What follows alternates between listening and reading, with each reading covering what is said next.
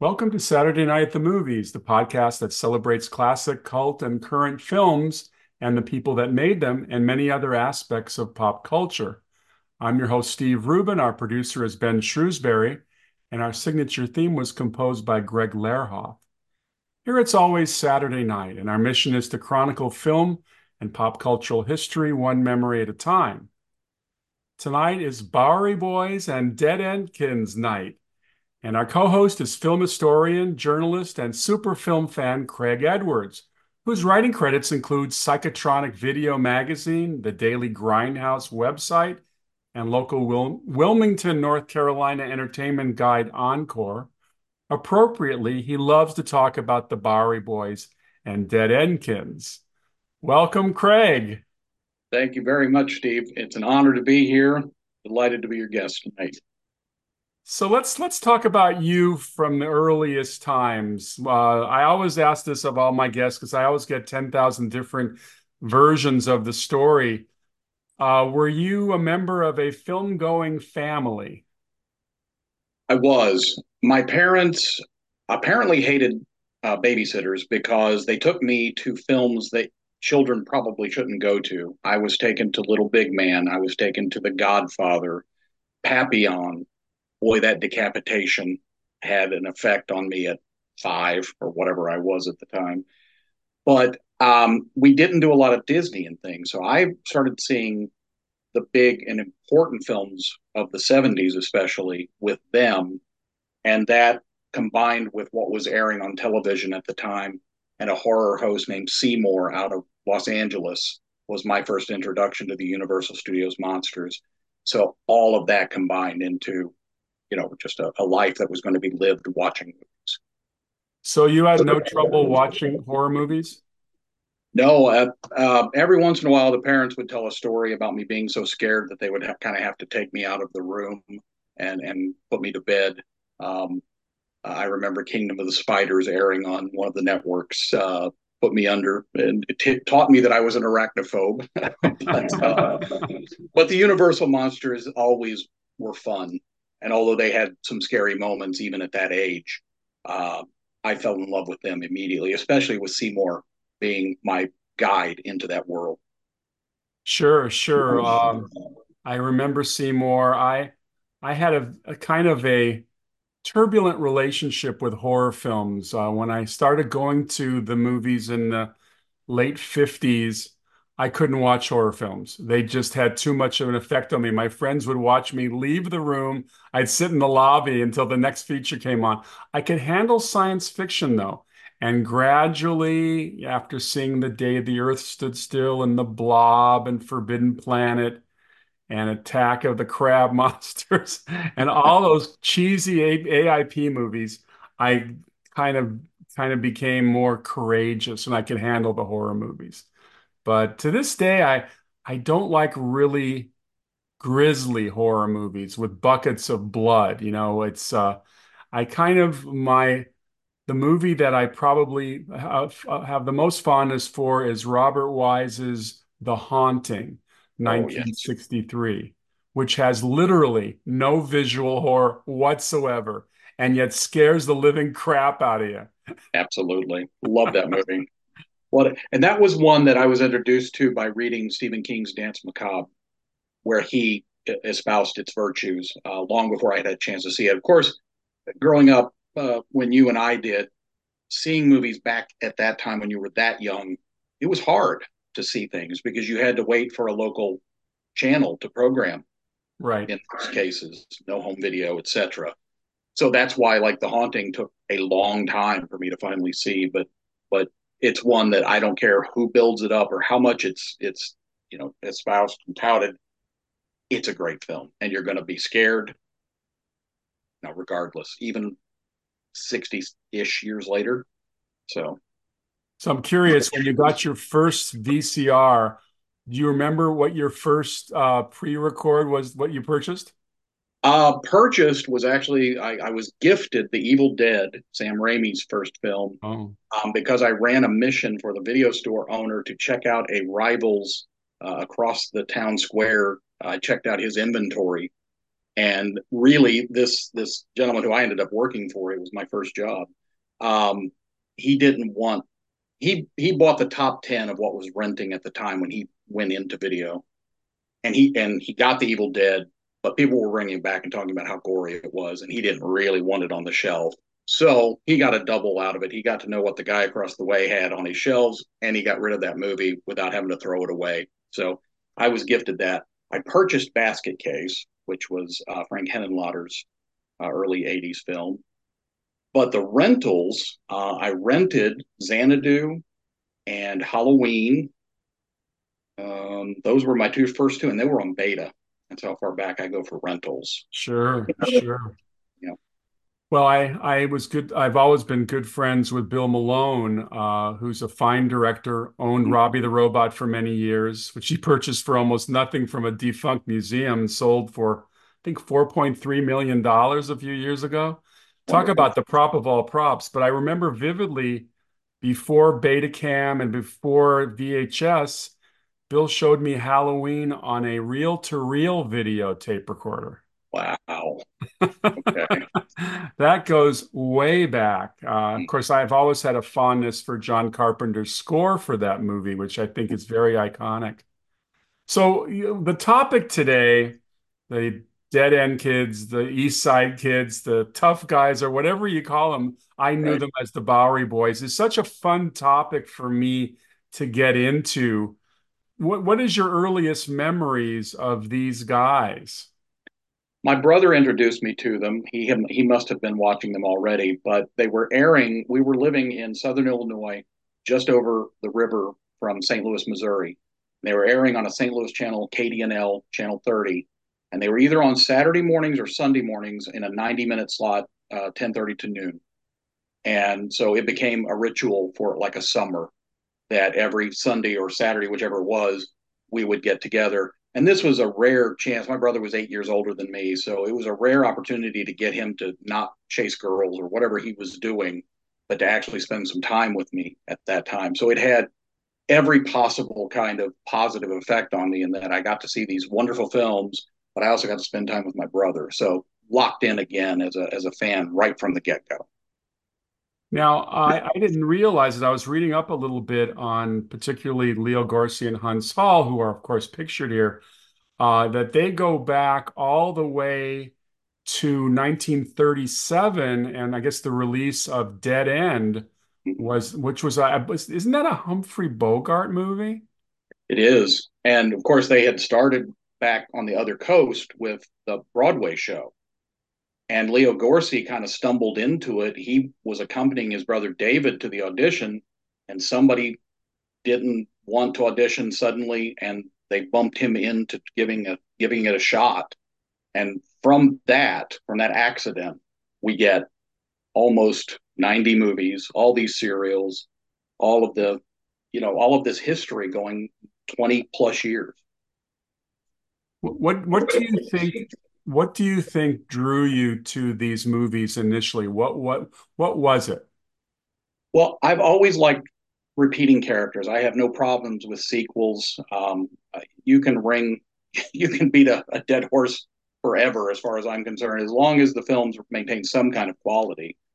And just the idea that you knew these characters, and it was kind of fun. You could almost picture the writing staff kind of sitting around and going, you know what what's the next crazy thing we can get these guys into or location or job?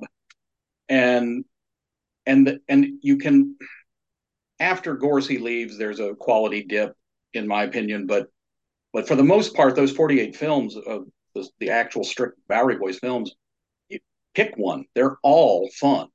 There there's not any that you just look and go well that one I mean they really had jumped the shark by then or anything like that. So while they're not highbrow, they're just fun films, and they always have been. I loved them as a child. I love them as an adult. I'm I'm going back through the entirety of the filmography again, watching them one more time again. Well, you know, we were we were too uh, young for Abbott and Costello, although obviously you can discover them all now. They're all available in home video. Uh, but in my mind, the Bowery Boys were kind of low budget Abbott and Costello. Absolutely, yeah. And and the shtick between Gorcey and Hall being the forefront and that duo being yeah, very much an Abbott and Costello feel because the other even though it's the Bowery Boys, the other guys are really not given a lot of screen time in most of them. They're mainly extras in the background of most of them. Really, it's just these two doing their their shticks. I'm gonna pull up a nice shot of um, of Leo. Um, Leo Gorcey, I, I without that hat, I think Leo Gorcey is just not Leo Gorcey, but that face and that hat. What did, does that hat have a particular name? Is that does it does it the way it's uh, uh, folded up in the front like that? I I don't know feel like it, does, but I'm not sure it's not a pork called. pie. I think a pork pie No, is a different kind of hat. yeah, Uh, Leo Gorcey's name in the series was Terrence Aloysius Mahoney, but everyone called him Slip. And what I particularly liked about Leo Gorcey um, was his mis his malapropisms. You know, the way he would come up with the, just the wrong word, and he was just really funny. from what I'm reading, what I've read about them, they um, I don't know how many of those were in the script. It uh, I got the idea that he would go through. They would give him the script, and he would go through and find words that he could then adjust himself, or at least that's the legend that that they weren't directly in the script mis you know misidentified, so to speak, and that he did that. But it is it's a wonderful thing, and I mean from you know Norm Crosby, who is probably the greatest malaprop comic, um, had to have watched these guys to have decided to take that as his his uh, method of comedy. Yogi Berra too, maybe. Yeah, absolutely. Um, do you have a favorite of the Bowery? I mean, they're all so much fun. Do you have a particular favorite? Well, the Bowery Boys meets the Monsters was a big one because that was, of course, um, you know, their Abbott and Costello meet Frankenstein. Um, not quite up to the level of that one. Uh, I am also a huge Abbott and Costello fan, but um, but anytime you get the scary stuff mixed with the comedy, uh, yeah, I'm I'm I'm there for it. So that one's got to be the one for me. Me too. Me too. I I I just uh you know it's funny. To this day, Saturdays still have a special draw for me, especially on uh, TV, because I have the fondest memories of being in my eights, nines, tens, and putting on, you know, Saturday was known, of course, as Cartoon Day. There were all the cartoons, but it was also the time to have fun with people like the Bowery Boys. I, I kind of rhyme them with Saturday afternoon entertainment. In fact, TCM recently ran a bunch of Bowery Boy movies, and I caught up with some of them, and they brought back such great memories. Oh, you absolutely. And all of those franchise pictures, the, the comedy franchises of the time, which was kind of the precursor to our sitcoms before television, you see these repeating characters showing up three and four times a year uh, through long runs. You know, these guys for 12 years and 48 films. Um, but you had, you know, Ma and Pa Kettle, you had Francis, you had Evan Costello, all of these franchises, and they were the purview of the the, the weekend film programming on all of my local channels. So you were getting something fun. Um, you know, they would run several of one of the franchises and then they'd switch up and it would be one of the others for a while.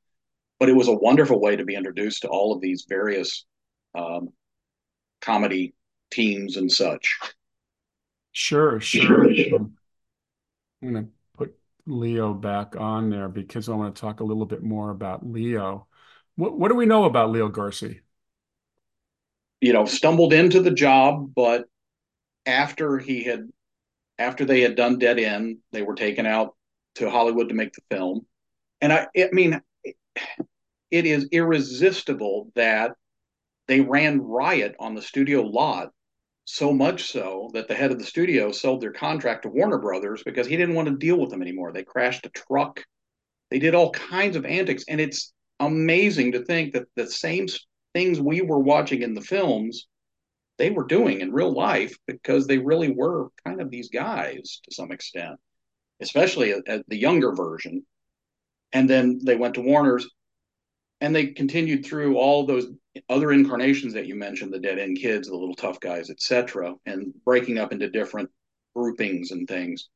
But then mid 40s leo and his agent jan grippo decide to revamp into the bowery boys. So he's the reason there is a bowery boys along with jan grippo and or jan grippo i'm not sure i have never heard that said but maybe it's he was upset that he wasn't making enough money correct? It, yeah, exactly. So he wanted to take over the top spot in terms of being the producer, and um, and his agent handled that. Uh, Grippo's name is the one that presents each film of the Bowery Boys. Um, he doesn't take a producing credit. I don't think you see his name in that aspect, but he was certainly handling it. And you know the nepotism of having his brother and his father involved. Um, you know, it was a family affair for them. Um, and and of course the very sad uh, turn of events when when um, Bernard Gorcey, his father, playing Louis Dombrowski, uh, passed away uh, into the 50s, the early 50s, and it just took the heart out of Leo, and Leo couldn't continue. He did one more film, and it, um, you know, story goes, and I, I believe it's true that you can kind of tell he was drinking throughout the production of that film, which is Crashing Las Vegas and after that, he left the series, but the, the studio was making money and probably had a contract. So they simply bumped Hall up to the top spot, bring in um, Stanley Clement to kind of fill in as a very poor man's Slip Mahoney. And although he was playing a different character, and they ran through another seven or eight films and then finally they, you know they just weren't i guess making money anymore so the studios stopped production but what a run for gorcey from 38 to 50 well 15 years ish something like that well totally the driving force from the 40 mid 40s on well bernard gorcey who i learned later on obviously was his father was such a great little comic character in that series. I mean, the, obviously many of the films took place in Louis' sweet shop, which was great. I wanted to go in there because the concept of a sweet shop didn't quite uh, work in West Los Angeles at that time, although they were popping up elsewhere. Uh, I my one of my fondest memories. I'm not sure if I know which film it's from. You'll probably know, but there's a film where where Louis comes to a gambling casino and he's wearing a big cowboy hat. Yes. And uh, do you remember which show that was? Oh, I'm not. I'm not. Anyway, the concept of this little guy from New York wearing this, it was like a 30 gallon cowboy hat. That's right. And he's he's shooting craps and he's getting killed at craps, which I really identified with much later because I usually play craps and I usually get killed at craps. But it was only later on that I discovered that was, of course, Leo's father. And uh, I think his brother also was a Bowery boy, correct? David Gorcey, yeah, one of the, uh, and he's not all the way through. He leaves somewhere along the way. As those, as the lesser lights did, they kind of shifted around. You had Gabe, Gabriel Dell, you had uh, William Benedict, and um, David Condon, I believe, was one of them. And they kind of were interchangeable and, and jumped around. And and and let's i mean i see what appears to be maybe Keye Luke there in bowery blitzkrieg um, and they had um, mantan moreland right um, no i'm sorry. Sunshine sammy morrison excuse me that's what i was thinking of. So they they also had a bit of um, of some racial diversity in the days when that wasn't really seen much. Now were the presentations of those characters, you know, uh, as forward thinking as we like them to be in 2024? No, but that they were in the films at all um, was, I think, a positive thing, and I believe that that probably Gorcey and Grippo had, you know, some color blindness. Uh, I don't think they were trying to check off boxes, so to speak. I think that they had those people in because they were talented and they fulfilled a role that added to the films that they were in. Now, we, know these films now as being low budget films. Mhm. Any idea how low budget they were? I was trying to look that up. There's not a lot of info about that, but I wouldn't, I can't believe they were longer than two week shoots and maybe just one week. And they were putting them out for a year. So every three months, they were probably getting together and, and shooting one. Um, probably low six figures would be my, my guess. Um, a lot of stock footage, a lot of the, the places that they're supposedly going were represented by just you know some grainy stock footage shots. Crashing Las Vegas being one. There's like one shot of Las uh, Las Vegas Strip type uh, shot, and all the rest of it takes place in interior sets in the in the casino that they're in. Were were, So any, were any of them shot in color? no, no, all the way through in in the money. I believe was the last film in 1958, still in black and white. Had they gone on a few more years, I think color would have would have come in in the early 60s. Had they gone another four or five years, I think they would have had to make the move to color. That alone might have been something that might have ended the series, though, um, because of the cost of color film at the time. I mean, even I mean, even Hope and Crosby did uh, Road to Hong Kong in the early 60s, 62. That's still in black and white, uh, even though they had the Road to Bali in color uh, 10 years previously. Well, over over over at Columbia, uh, the Three Stooges features were being done. I'll never forget my favorite Three Stooges feature, uh, the Three Stooges meet Hercules, Ah, and the credit at the beginning of the movie said filmed in glorious black and white. love it. I love it. I do love those films. Uh, the Outlaws is coming is my favorite. Uh, early Adam West adding to the fun. There you go. There you go. Well, I'm going to put up another one of my favorites. Oh, Huntz Hall. I, I remember actually seeing Huntz Hall in a very famous war picture from 1946 called A Walk in the Sun. yes. And uh, I've featured that in one of my books, that film. And Huntz actually has a great little uh, number of scenes in that movie, which star Dana Andrews, Richard Conte, and Lloyd Bridges. Tell, tell us a little bit of what you feel about Huntz. What a super talented guy. I just just recently showed a friend um, the Bowery Boys Meet the Monsters, as a matter of fact. And when we came out of it, he said he liked the film. He didn't love it. I don't think he's going to be a fan, but he said every of everybody on screen, Huntz Hall was the guy that made him laugh throughout that screening of that film. And I feel the same.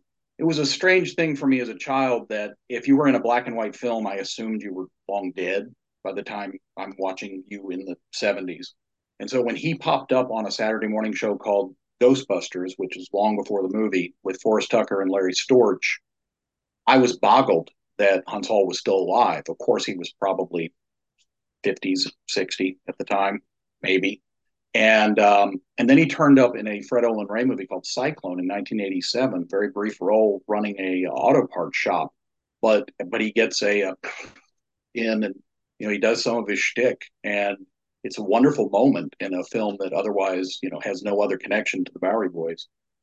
But I think as a as a kid, I didn't understand slips slips of the tongue as much, but his but Huntz Hall slapstick as Horace Debussy Jones, Satch. Um, so he was always my favorite character as a child. I now appreciate both of them equally.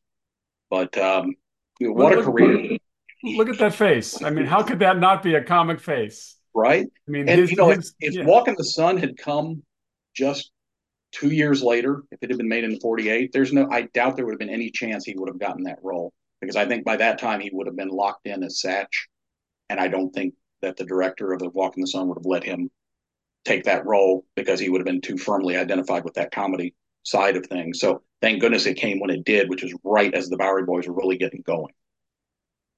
Yeah, we should talk a little bit about young people's programming in those days. I mean, things have changed so radically in the movie business. It seems to me that the youth audience today is the most important audience for studios. Hence, these Marvel movies, DC movies, and every science fiction concept you could come up with to satisfy the kids' audience. Back in the 40s into the 50s, kids were thrown a bone occasionally. And I think the uh, the Bowery Boys was one of those serious bones.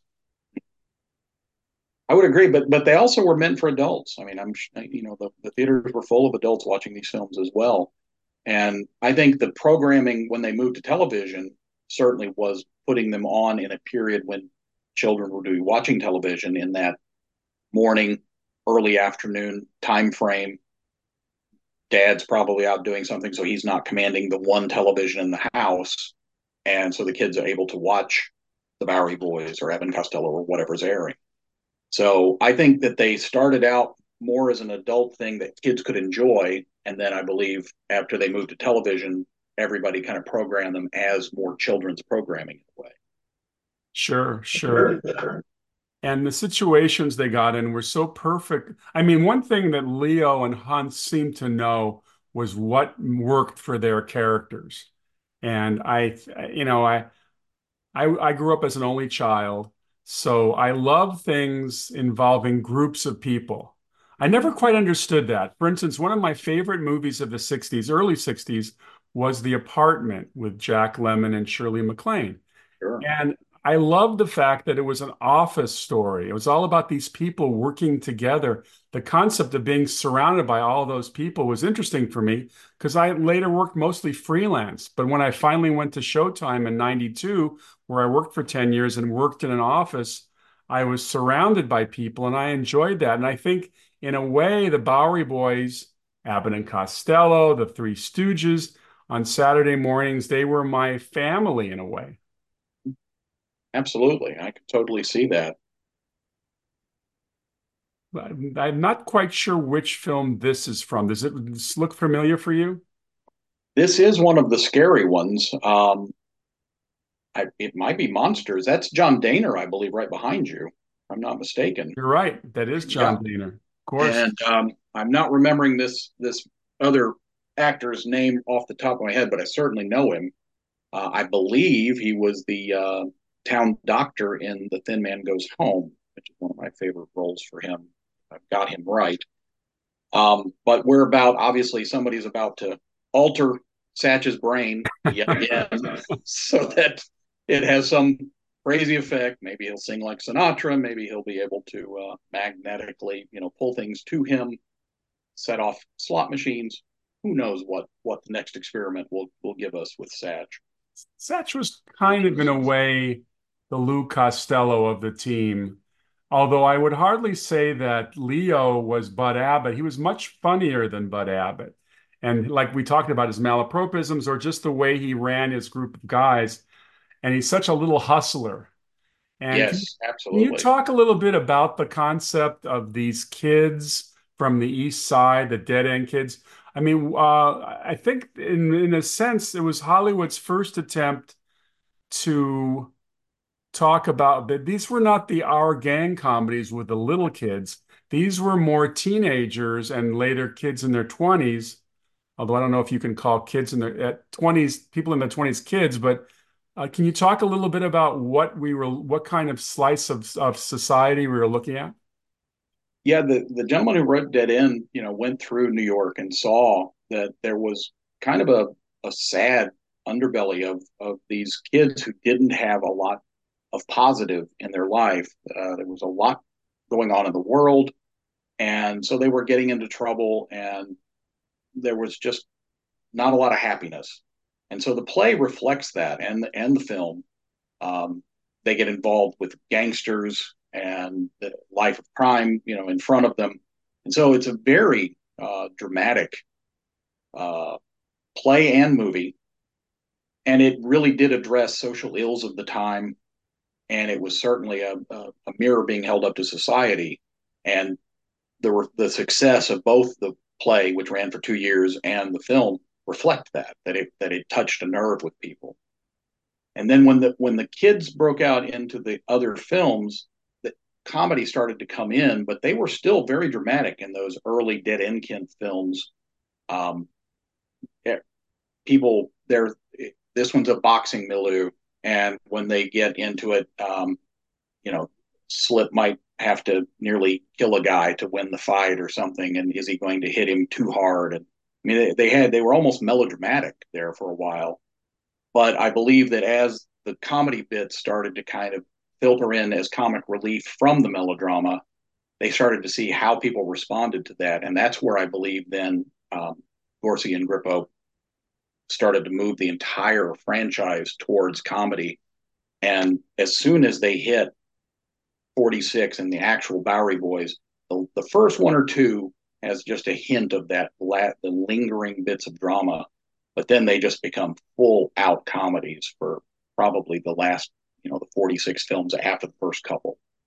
And it was a what a again a, a ground shift to go from the drama of Dead End to the comedy of Bowery Boys Meet the Monsters or or Crashing Las Vegas, etc. It's you know it's so interesting today how comedy has kind of fallen off the shelf a little bit in film. I mean, uh, we, you know, I'm, uh, this is close to me right now because I'm writing comedy with a partner, trying to sell comedy features, and people just don't want to read them. Uh, of course, the whole dichotomy of the movie business right now is you no longer sell a screenplay, you sell a package. So if you have the right director and you have the right actor, maybe, maybe they'll take a look at it or at least pronounce something. But um, comedy itself, uh, and never in the history of Hollywood have there been fewer feature comedies. Now, I argue that when you're spending $200 million a piece for these Marvel movies, you don't have a lot of money left over to finance a few original comedies. And then, and then uh, you know, and then we go back to the 40s where the birth of the Bowery Boys, people respected comedy a lot more. How do you feel about that? It, it's absolutely true. I think there's also because of the the world being ready to be offended in some respects. Comedy is a very dangerous minefield in some respects because if your comedy pokes fun at someone, uh, it can be misconstrued as as being hurtful. And so I, I think it is difficult in some cases in the modern times to to write a comedy that doesn't offend anyone because comedy often takes you know it, it pokes fun at someone. That's where it stems from. So I do believe that um, that I, that the film industry is not on the side of comedy at the moment. The other thing about that is television is really, with all of the product and content that is made to air streaming on televisions, comedy is that's where comedy is. Um, and much these film franchises, like I said, they kind of became television sitcoms uh, after a time. You didn't have Blondie across all of those years. Uh, Blondie went to television, and so I, I totally can see and, and and the other thing about comedies is you generally can't spend 200 million on them. So they're not tentpole films if i don't know what kind of comedy it would take to, to be that. And the studios are interested in those. They don't want those mid-range films anymore because even though it's a lower risk they don't bring in the ticket sales that the marvel movies do so they're more interested in investing the, the big money for those tentpole films with those packages as you mentioned rather than taking a risk on something that's only 35 million, 40 million.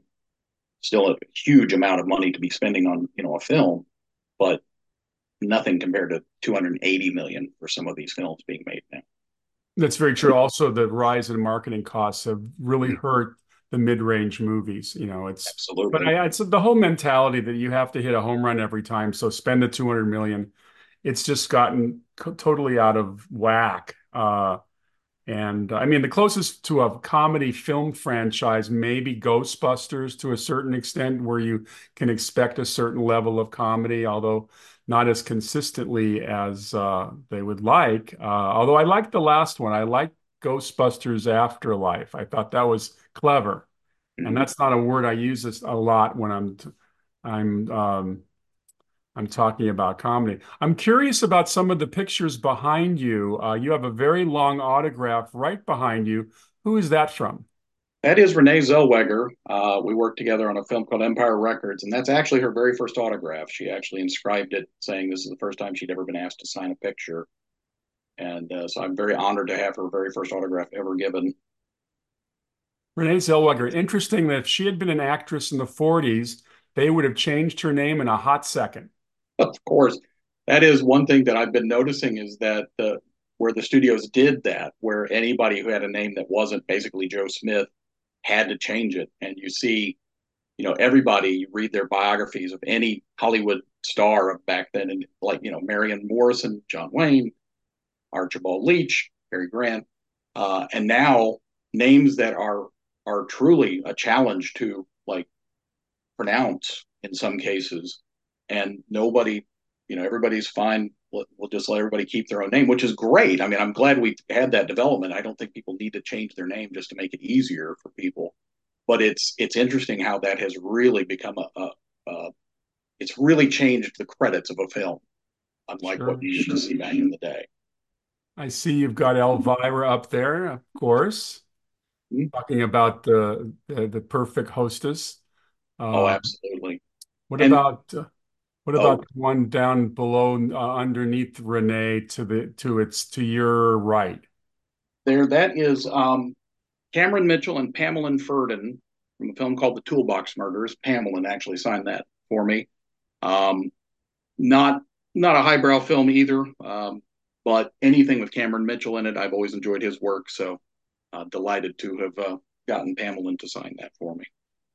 Cameron Mitchell played, I believe that's him as Boss Rojeck in My Favorite Year. Yes, absolutely. Oh, now there's a comedy that still plays beautifully. Absolutely. And and what a wonderful moment for him because by that time Cameron Mitchell unfortunately was relegated to direct to video B pictures. Um, and I call them B pictures. Roger Corman would slap me. They're not truly B pictures in that they never played subsidiary to an A picture in a theater. But that's what we've now what we term those low budget genre films that used to go direct to video. And that's what he was doing, so that he got another moment in a big Hollywood film like My Favorite Year. Wonderful, because he's a great performer, and he didn't yes. deserve to be stuck in those other films. Although he made them better than they would have been without him. He actually, uh, the very young Cameron Mitchell, plays one of the PT boat uh, uh, uh, sailors in They Were Expendable, where he and Marshall Thompson are young PT boat officers. Uh, I remember that very vividly. Um, Gorilla at Large was an early one for me. And when they aired that in 3D on television, do you remember that in the early 80s? Yeah, how do how do you air a 3D movie in 3D? Uh, oh, did you pick up like a little thing at the store so you could look through? Yeah, your convenience store had glasses for 50 cents, and they were red and blue. So it was the old school red and blue version of the 3D. Uh, Harry Anderson, before Night Court, hosted in that he came out and told you how to adjust your set to make the red and blue the right tone, and then he fired a uh, a snake loaded gun that fired those spring snakes at you in 3D so you could test the effect. And then they showed these films. And Gorilla Large was an early, uh, you know, early days leading role for Cameron Mitchell with Anne Bancroft and, and some other fine actors. And it's, you know, it's a silly circus mystery thing with somebody, a gorilla's killing people or somebody in a gorilla suit's killing people kind of thing. So a lot of fun. Isn't Raymond Burr, is it? Yeah, I believe he is in it. Yeah. Yes. It's been a long time since I've seen it, but I'm pretty sure he is the lion tamer or something like that. That's right. I remember before Leonard Maltin first published his compendium of all the movies that were available, I used to take my scissors and cut the little movie descriptions out of the TV guide and I'd paste them on a paper to show which movies I had seen. And then, of course, Maltin came out with it, and all of a sudden, we could see all the movies that existed, which were tens of thousands. Uh, I miss that. I, I, wish Leonard would bring bring back his book, but although I have his 1999 version, it's so thick that it broke in half. yeah, yeah, I had the same problem. Those last few, the spine you can't handle if you open it up far enough to see those the inner columns. the spine breaks immediately. I um I, I actually have the honor that I got Leonard Maltin to change a review in that TV movies book I, and I faxed it to Paramount uh, for Entertainment Tonight. And I had seen a movie. I moved to North Carolina and I was watching a, a North Carolina filmmaker's films, and he had said that it was a bomb rating and that the crawl at the beginning of the movie says this is a return to clean, decent family entertainment, followed by the lead blowing away half the cast with a shotgun. So I watched the film he kills nobody with a shotgun. so I faxed Leonard Maltin a little letter and said, you know, to be fair, it is a terrible movie. The bomb rating is absolutely accurate, but really, you're you're not you're kind of telling a fib there. Said he kills nobody with a shotgun. So he actually changed it and he said causing the deaths of various bad guys. So that reads differently after probably 93 or 4, thanks to me. So there you go. There you go. Leonard Leonard's a friend. He's uh he wrote speaking of fan letters, he wrote my first fan letter.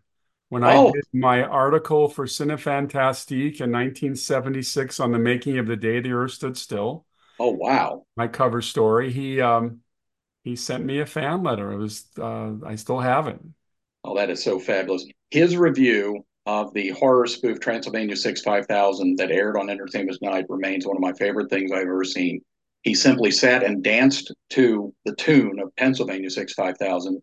And then when he when it finally came to the, where they say the words, he said over it, Transylvania 6 5000 stinks. I'm Leonard Maltin, Entertainment Tonight. That was the entirety of his review. that one of the most marvelous things I have ever seen in my life. I, I, adore him. I always have. I bought every copy of that book every year he put it out. I would buy the new one.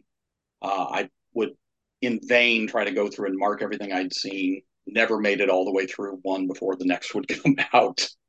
But yes, no, it's, absolutely it's, uh, adore him. I'm glad that you know him. Len- Leonard taught me that it's there's it's impossible for us to see every movie ever made because there's always going to be 10,000. Although I did something recently where I told myself that I would no longer I have my morning exercise regimen where I do my things uh, watching a movie. Oh, good. For years, I would pop in a DVD and watch uh, Three Days of the Condor for the 76th time. I finally realized I was missing all these movies I'd never seen before. And now that we have streaming, there's always something on that we haven't seen. Yeah. So I'm looking at my wall of DVDs that are collecting a little dust now because I'm now focusing on originals that I have not seen. I just watched a really good Jane Wyman movie the other day. I talked about it in my Facebook uh, review. I watched Johnny Belinda. Oh, yes. Really good movie a really good movie. And for the viewers and listeners who are catching this podcast, take advantage of streaming. There's always something interesting being run, and Turner Classic Movies, thank God, is still with us. Yes. Although it's been on a little bit of life support lately. I'm hoping that it sticks with us. Yes, absolutely. I, I have to recommend the Watch TCM app if you don't otherwise have Turner Classic Movies on a cable package or something you can still get that app downloaded to a Roku streaming device or any kind of a streaming device. Uh, you may have to jump through a couple of hoops to get the service kind of going with it, but what they have available to you there, and you can stream it on demand. Uh, I cannot recommend it highly enough. And they even include the uh, if the host if it was a host intro when it aired on the sh- on the actual channel, they'll include you can play it with the host intro, so you get those extra tidbits from Ben Mankiewicz or whoever is currently sure. hosting. And and let's I've got to throw a shout out for Robert Osborne, another person who loved movies and helped me love movies more. Watching him host all those years, um, I have VHS tapes where I had uh, DVR'd things and then ran them onto a VHS, and so I'm still working through. And I love when one of the tapes comes up and it's one that I take off of TCM, so I get to see a Robert Osborne introduction still. Sure, I sure. I got to I got to um, spend some time. I had a funny story. Um, I got married in 1994, and um, my uh, as a thing, I, I was a publicist in those publicist in those days, so I had a good relationship with the trade papers, and often I would send something over the trades. And in this case, I sent I I called up Bob because he had that column in the Hollywood Reporter because I'd been giving him a number of of exclusives. I said, you know, I just got married. Would you put something in the paper about it? And uh, the next day, I opened the Hollywood Reporter, and there's a great little item about me uh, that it says Scott Rudin got married this past weekend. Oh, it's the thought that counts. Of course, every time we see his credit now on a major movie, my wife turns to me and says, "My husband is doing very well." So when funny. you uh, when you were you when you were in school, Craig, did you study film? Did you get into it, or was it were you in a different career altogether? Well, I have a degree in cinema and photography, and thankfully, in addition to the production side of things, which is what that was really geared towards, there was a lot of film theory. And I actually got to study under a well-known film uh, professor named Tony Williams uh, out of Southern Illinois University in Carbondale, Illinois, and he has written some uh, some great pieces on various classic film uh, people. He was a delightful English gentleman, and his class ran three hours on Monday nights, and he would talk about a film and then show a film. And um, he called her Bet Davis instead of Betty. He didn't say Betty as we all did. So he was just a marvelous guy, and it's just been amazing to see uh, his uh, fame kind of grow as he's become even better known than just being a professor at a small university in, in Illinois. But yes, absolutely studied as much as I could. Um, always watching every, you know, I've owned every format. My father was an early adopter of technology, so we had a Betamax very early on when they were still like it took two people to move it and put that tiny little tape into the middle of this deck that's almost the you know you could eat dinner off of it because it was so large and VHS not long after that, and you know, now up to Blu-ray. Not gone to 4K yet; they haven't gotten me with that one, but uh, streaming services. So it, it's always been a part of my life, and the st- and the watching has been even more than actual like classroom study or anything like that. Uh, written about it as much as I could over the years. I started that in my hometown newspaper, writing little reviews for things like Splash in the mid 80s ice pirates and things like that. So the writing is also Ice Ice Pirates with Robert Urich. yes, and I actually my first unit publicity job, I was sent up to Wyoming to work on an Alan Rudolph thriller called Endangered Species. oh, that's a great film. Great film, Robert Urich, Jo is Beth Williams, Paul Dooley, and uh, I remember just after that he, that he got Ice Pirates. Ro Robert Urich was a delightful guy, a real hunky hunk, and a Yep. good guy. And I, I, you know, I I got to know him, and then of course he married Heather Menzies, one of the original Sound of Music kids. Right. Sadly, they're Yeah. both gone now, but great, great people.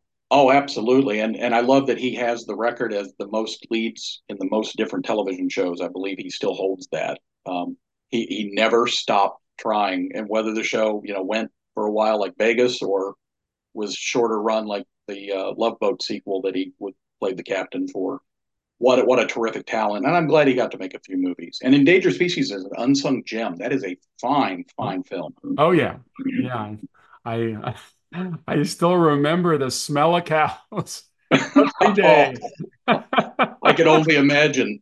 You know that that you and I actually had a brief encounter in the '90s when you were working for Showtime because I was working for Encore Magazine here, that local entertainment guide you mentioned, and I actually reached out to you because of the Roger Corman Presents series that Showtime was uh, doing. So I actually called Showtime just trying to see if somebody would send me some promotional materials because I wanted to do a feature in Encore about Roger Corman, and you were wonderful. And when you when I got on the phone with you, I asked you if you happened to be the gentleman who wrote the James Bond film book, and that touched off a very nice conversation. Uh, I told you how much I envied you for your pictures with Jane Seymour in the car,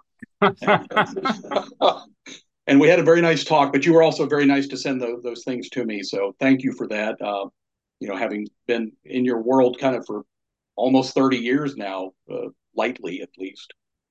So, Well, that's very kind of you, Craig. I I, I loved being a publicist. Uh, to, for me, being a movie lover all those years and being a film journalist, but then getting the opportunity to actually work on the film.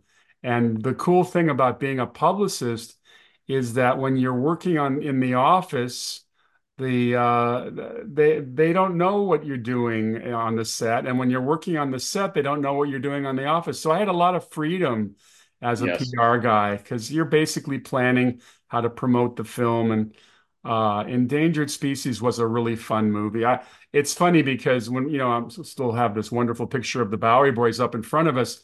Yes. What, how much fun could it have been to work with those guys on the set every day? You know, I, Oh, I I can yeah, Yeah, it had to be a blast, I would think. Um, never heard any bad stories. You know, a few people came through. You you see every once in a while uh, somebody on the way up, so to speak, playing one of the the young ladies that slips chasing or something, and never heard any reports of anything negative about them.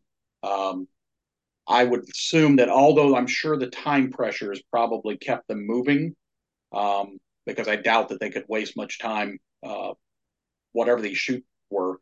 I, again, I'm thinking a week or two, two tops. Um, and you're making a feature film in that time, even one that's only going to run 72, 75 minutes, you are you are having to really get the the film into the can.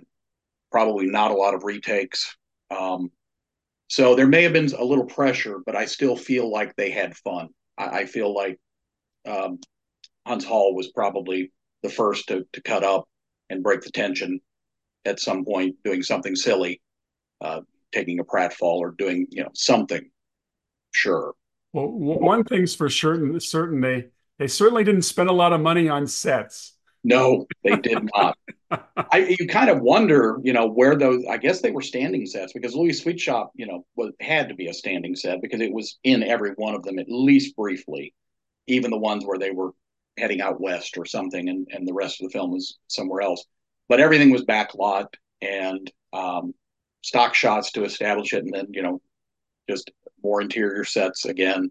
But they didn't do as much of what the Three Stooges did, where the Three Stooges, Columbia would make some kind of a like a knight in shining armor movie, and then there would be three Stooges shorts released over the next couple of years where they did that. They would use the sets and the props and things and and do their shtick. I didn't sense as much of that with with the Bowery Boys that they didn't take advantage of other things being shot and jumping on those sets and such. They just seemed to do I feel like their production was much more geared around trying to come up with whatever the the plot was going to be or the the gimmick or you know what Satch was going to be able to do for this film. I think that's what they devoted all of their energies toward, and then just built you know a low budget film around that idea and just zapped it out and got it out into the theaters. For the for the viewers who are are listening to us today, if you haven't seen a Bowery Boys movie, just sit back and pick Saturday as your day and mm-hmm. pop one in. I'm sure they're around, uh, either picking up a D. Are they available on DVD, uh, Craig? They they are. There there are four sets of twelve. Um, they were put on four volumes. They were made on demand, um, so you would they would only press them when you ordered one. Um, quality is fine though. Um, they put three to a disc. So the 12 come on four discs mounted. Um, they were not they were not bargain DVDs, but they also weren't crazy expensive. I think each set probably cost 35 or 40 dollars, which is not bad when you're getting 12 films. I mean, you're talking about three or four dollars a piece. Um, so yeah, I think they're still probably available. I'm sure Amazon would have some of those sets available, but um, Turner Classic Movies did run them just recently, so yeah. you may find you know you may find some there at some point. Um, I wouldn't want to send anybody to YouTube to watch them because they are still under copyright, so I wouldn't want somebody to necessarily do that there. But but if you can't find them any other way and you can't afford a DVD set and you really want to see one, there would be a way you could at least watch one. I'm sure there are some uploaded there. Well, this has been this has been terrifically enjoyable, Craig. Uh, it has. We've been we've been having a spirited conversation with Craig Craig Edwards about the about the Bowery Boys and the Dead End Kids and the Tough Guys and just a wonderful subgenre of comedy that needs to be talked about still because they provided so many joys to all of us. You've been Absolutely. listening to you've been listening to Saturday Night the Movies. I'm your host Steve Rubin. Our producer is Ben Shrewsbury. And again, Craig, thank you so much for joining us today. Thank you for having me, we, Steve. Can we promote anything that you're doing to tell the listeners that you're up to something? Is there anything you'd like to tell them? Well, I uh, I am going to be a special guest at a screening of Empire Records that I worked on and appeared in briefly, uh, April 8th, which is Rex Manning Day from the film, uh, in Wilmington, North Carolina, uh, at one of the film's locations. It's it's a, a business called Onset Cinema that screens where films were made. This is the exterior record store from the movie and the film's being shown inside and i'm going to do a q&a and uh, and talk with people. And uh, if anybody wants an autograph, can't believe they would, but if they do, I'll sign it. So Great. Terrific. Be well. thank you very much.